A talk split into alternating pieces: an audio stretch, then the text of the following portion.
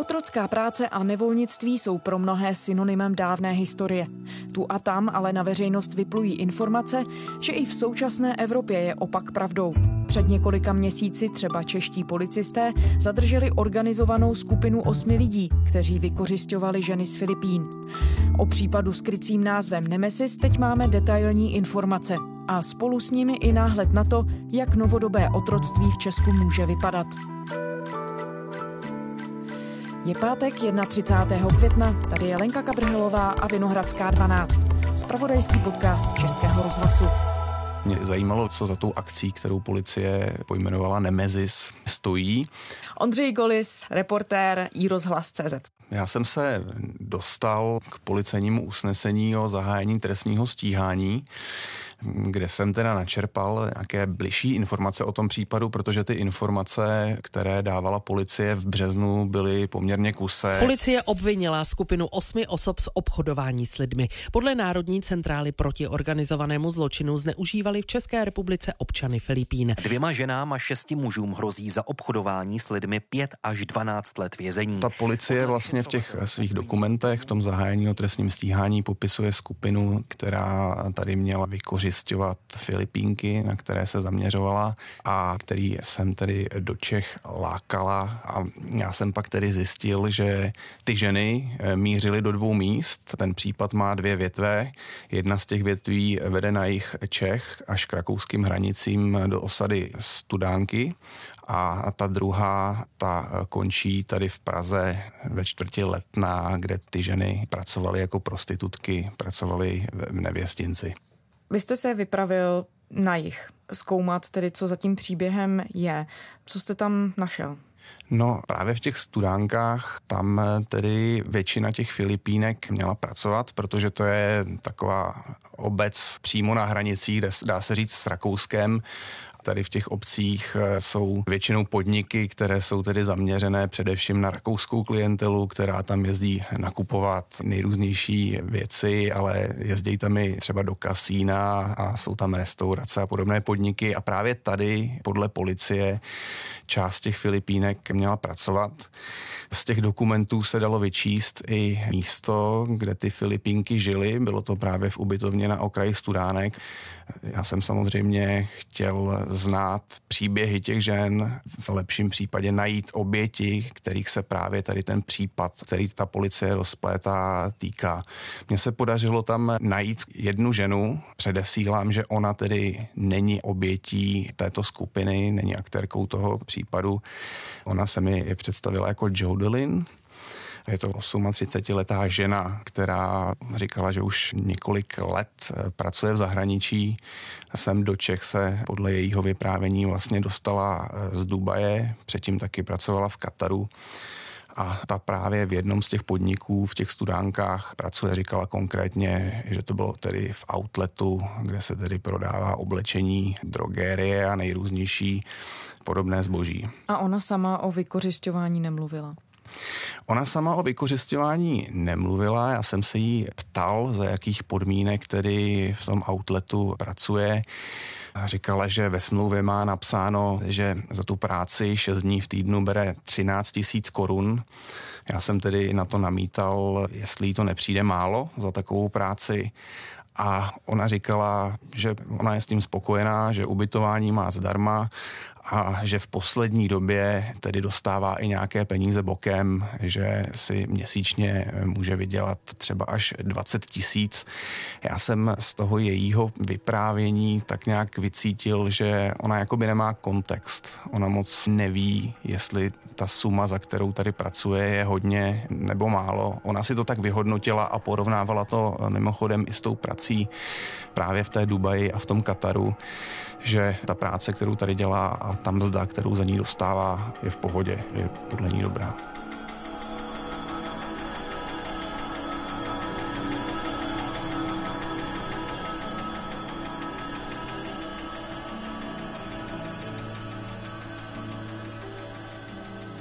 Ten její příběh osvětlil cokoliv o motivaci lidí, kteří přijíždějí pracovat do České republiky? Rozhodně, rozhodně ona a to vlastně píše policie i o těch aktérkách právě toho případu Nemezis. Mě říkala, že pochází skutečně malé vesnice někde v severní části Filipín, kde panují velmi nůzné a bídné poměry. Říkala mi, že je matka samoživitelka, což je případ vlastně všech těch aktérek toho případu, který právě vyšetřuje policie. Říkala, že má tři děti, nejstaršímu synovi je 16 let a že ta cesta do zahraničí pro ní vlastně představovala jedinou šanci, jak vydělat nějaké rozumné peníze a jak nějak ty svoje děti uživit. A ten její příběh prozrazuje také to, jakým způsobem probíhá třeba náborová akce lidí, kteří přivážejí sem do České republiky pracovníky ze zahraničí. To se už dostáváme k tomu případu, protože tam klíčová společnost, která v něm figuruje, je Pražská pracovní agentura Atlas, kterou vlastní dvojice podnikatel Ondřej Pohan a jeho tedy biznisová partnerka eh, Rovana Kabingem. A ty vlastně ty Filipínky oslovují, ať už tedy na Filipínách, anebo prostřednictvím internetu, dají jim nějakou nabídku, prostřednictvím té jich nalákají do Česka a pak tedy tady jim dojednávají nějakou práci. Jaká práce to většinou je? Většinou jsou to nějaké manuální práce, ať už řekněme v pohostinství, práce prodavaček v obchodech, masérek, často pedikérek, ale jak tedy vyplývá i z informací k tomu policejnímu případu, tak část těch žen funguje i jako prostitutky. Ta agentura, když se koukneme na její stránky, tak ona se tváří jako běžná pracovní agentura, ovšem najdeme tam i zmínku tedy, že nabízí i zahraniční pracovníky, Sama tedy uvádí, že má vazby na zahraniční komunitu a přímo už na tom webu je napsáno, že třeba nabízí i vychovatelky z Filipín. Jak už jsem tedy říkal, oni osloví ty Filipínky a konkrétně tedy v tom případu, který rozplétá policie, tak přímo na Filipínách podle informací policie těm, že nám nabídli třeba 40-hodinovou pracovní dobu, za minimální mzdu v Česku, nabídli jim bezplatné ubytování, stravování zdarma a dopravu. Potom, co ty ženy si za svoje peníze vyřídili víza pracovní, tak ještě po nich chtěli zaplatit nějaký smyšlený poplatek, aspoň jak to tedy popisuje policie, který se pohyboval, řekněme, v řádu desítek tisíc korun. Ovšem tedy, když ty Filipínky přiletěly sem do Čech, tak zjistili, že ty původní podmínky tedy a ty původní smlouvy, které podepsali, tak neplatí. Chodníci se snaží izolovat své oběti v neznámém prostředí, aby nad nimi získali ještě větší kontrolu. Na západě Evropy se nachází více obchodovaných Čechů než v Česku. Mnoho lidí z Ukrajiny, Rumunska, Slovenska, Větnamu nebo Nigérie k nám přijíždí s vidinou lepšího života. Stanou se však oběťmi obchodníků s lidmi. Dostali k podpisu nové smlouvy, kde bylo například uvedeno, že budou pracovat 48 hodin týdně. No a fungovalo to tedy tak, že ta skupina nebo ti majitelé agentury Atlas využívali toho, že ty ženy se ocitly v cizí zemi, nebyly informované, neznali jazyk ani zákony, takže dostali k podepsání nějaké dokumenty, které z části i byly napsány česky, takže oni neměli šanci si je nějak přeložit nebo šanci se vlastně dozvědět, co v nich je napsáno. A pak je tam ještě tedy jedna věc, že ty ženy musely podepsat ještě směnku. Podle policie to bylo na 65 tisíc korun. A když se tedy ptali na to, proč musí takovýhle dokument podepsat, tak jim bylo řečeno, že to je vlastně pojistka proti tomu, kdyby se rozhodli tu práci opustit dříve než za dva roky, že by ty peníze pak mohli po nich tedy vymáhat a že takhle se vlastně ty jejich zaměstnavatelé kryjí. A jestli tomu správně rozumím, tohle je tedy ten mechanismus, který ty ženy dá do toho koloběhu, který vede až k otrocké práci. Přesně tak. Oni vlastně, když už eh, přilétají do Česka, tak v drtivé většině případů jsou zadluženy a dostanou se vlastně do pasti, že i když se jim ty podmínky nelíbí, nebo i když jim úplně přesně nerozumějí, tak jim nezbyde nic jiného z jejich pohledu, než tedy na ty podmínky přistoupit, protože nevidí jinou cestu, jak se tedy z té situace dostat.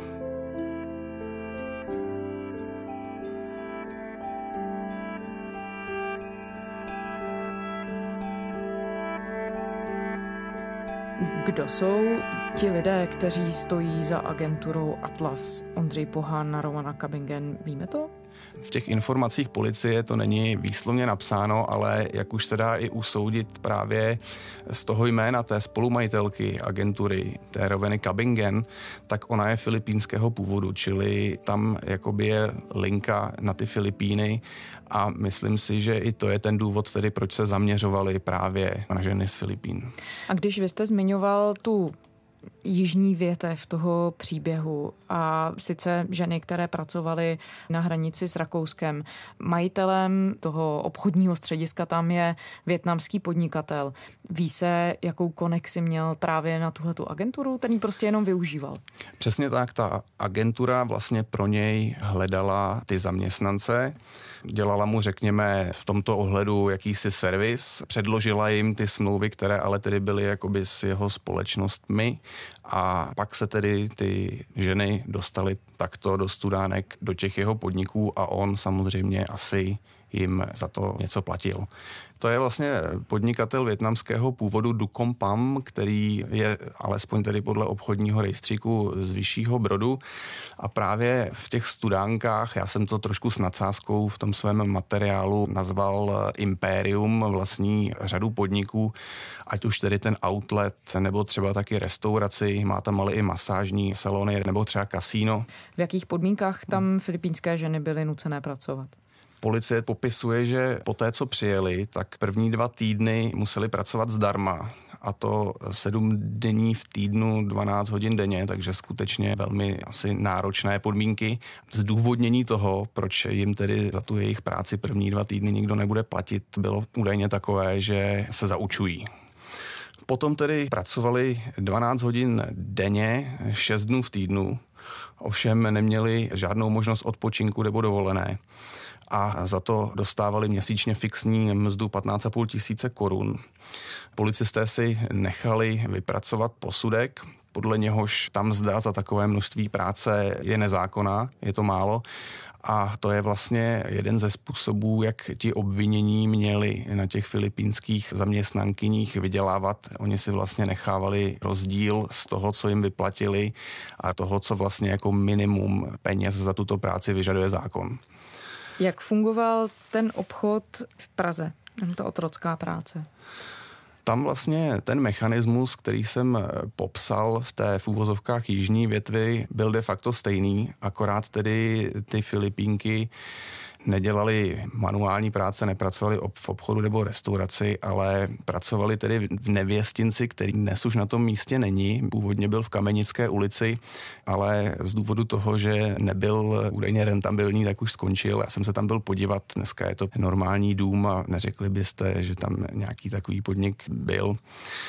Tam eh, bych rád zdůraznil, že už eh, není nějak zaangažovaný ten podnikatel PAM, tam už policie mluví právě pouze o Ondřeji Pohanovi a ještě dalších lidech kteří tam ten podnik vedli. Ty Filipínky tam pracovali na směny, na denní a noční a museli tam tedy poskytovat sexuální služby, ať už to byl tedy takzvaný handjob, jak doslova zmiňuje policie, tedy uspokojování zákazníků rukou, ale samozřejmě tam museli nabízet i pohlavní styk. A právě ti jejich nadřízení rozhodovali o tom třeba, co budou mít na sobě, rozhodovali o tom, za kolik třeba s těmi klienty půjdou, za kolik jim budou poskytovat ty sexuální služby.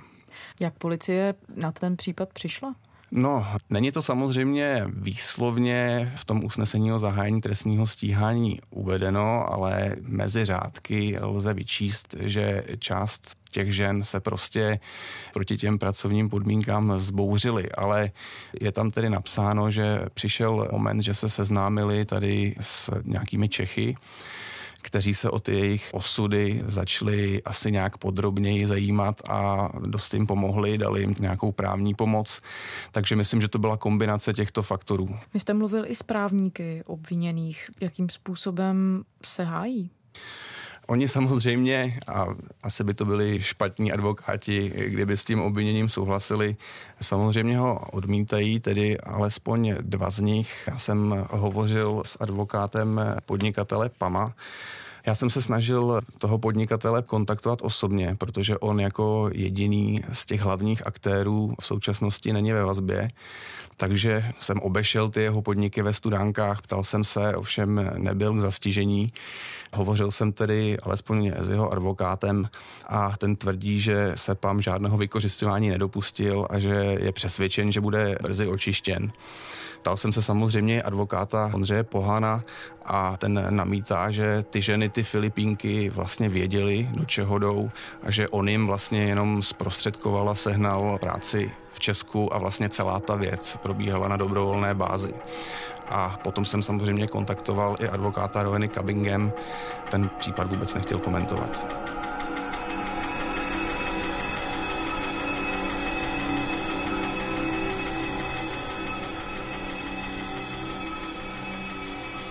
Dá se nějakým způsobem vystopovat, jestli tento případ je ojedinělý, anebo jestli jde jenom o jeden z mnoha?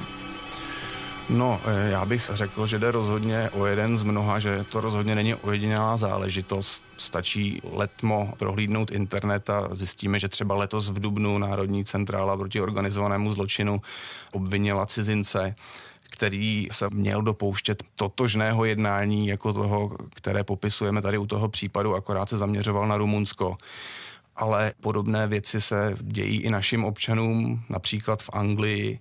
Další ze současných případů NCOZ, který už míří k obžalobě, se jmenuje Bridge a tam to mělo probíhat tak, že skupina čtyř lidí lákala zase, řekněme, sociálně slabé Čechy na práci do Manchesteru.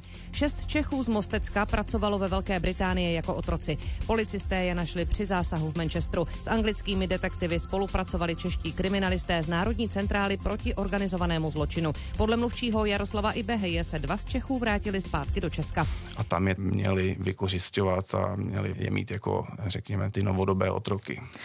Ona, Evropská unie i nevládní organizace zmiňují mnohem větší počty, než se uvádějí třeba v policejních statistikách.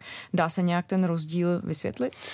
No, já si myslím, že ten rozdíl spočívá v tom, že my se o drtivé většině těch případů vůbec nedozvíme a bylo to vidět i právě na případu těchto Filipínek, že ty oběti jsou většinou ve velmi svízelné situaci nevědí, jak se bránit, to je jedna věc. A druhá věc je, že se i bojí bránit, že se právě bojí toho, že by byly třeba vyhoštěny. Velmi často třeba ani nemají platná pracovní povolení, takže se bojí, že by mohly být i kvůli tomu postihnuty. A ještě je důležitý zmínit opět to, že v té situaci, ve které se nacházejí, jsou ještě většinou velmi zadluženy a potřebují vydělávat peníze. Takže to je, myslím, ten hlavní důvod, proč se o těch případech většinou nedozvíme a nemůžou je ani zachytit oficiální statistiky. Ondřej Golis, reportér iRozhlas.cz. Děkujeme. České policejní statistiky uvádějí v posledních letech zhruba 50 obětí obchodování s lidmi ročně a v průměru 13 pravomocně odsouzených pachatelů. Nevládní organizace ale varují, že problém novodobého otroctví je mnohem hlubší. Vykořišťování podle odhadu organizace La Strada, která se tématu obchodování s lidmi roky věnuje, stále přibývá. Je velmi těžké to odhalit. Bohužel ten obchod s lidmi jako trestný čin má tolik znaků, které musí být naplněny a prokázány, že velmi často dojde k odsouzení za v uvozovkách nižší trestné činy. Novým fenoménem jsou u nás nucené sňatky nebo práce v domácnosti. Na špičce ale dál zůstává nucená prostituce a pracovní vykořišťování. Přibližně 40 milionů lidí na světě žilo v minulém roce 2016 v podmínkách moderního otroctví každém čtvrtém případě se jednalo o nezletilou osobu nebo dítě. Přehledová zpráva definuje novodobé otroctví jako způsob vykořišťování, kterému člověk nemůže nijak vzdorovat. A to ať už kvůli různým hrozbám, násilí, nátlaku nebo podvodu. Toto vymezení tedy zahrnuje nucenou práci, dluhové otroctví, nucené sňatky a obchodování s lidmi. Vedle obchodu s drogami a zbraněmi je to jeden z nejvýnosnějších typů kriminální činnosti. Obchod s lidmi bývá často záležitostí organizovaného zločinu a velmi výnosného. Celosvětové zisky se pohybují kolem 150 miliard dolarů. Jen v Česku je to podle odhadů ministerstva vnitra kolem 100 milionů ročně.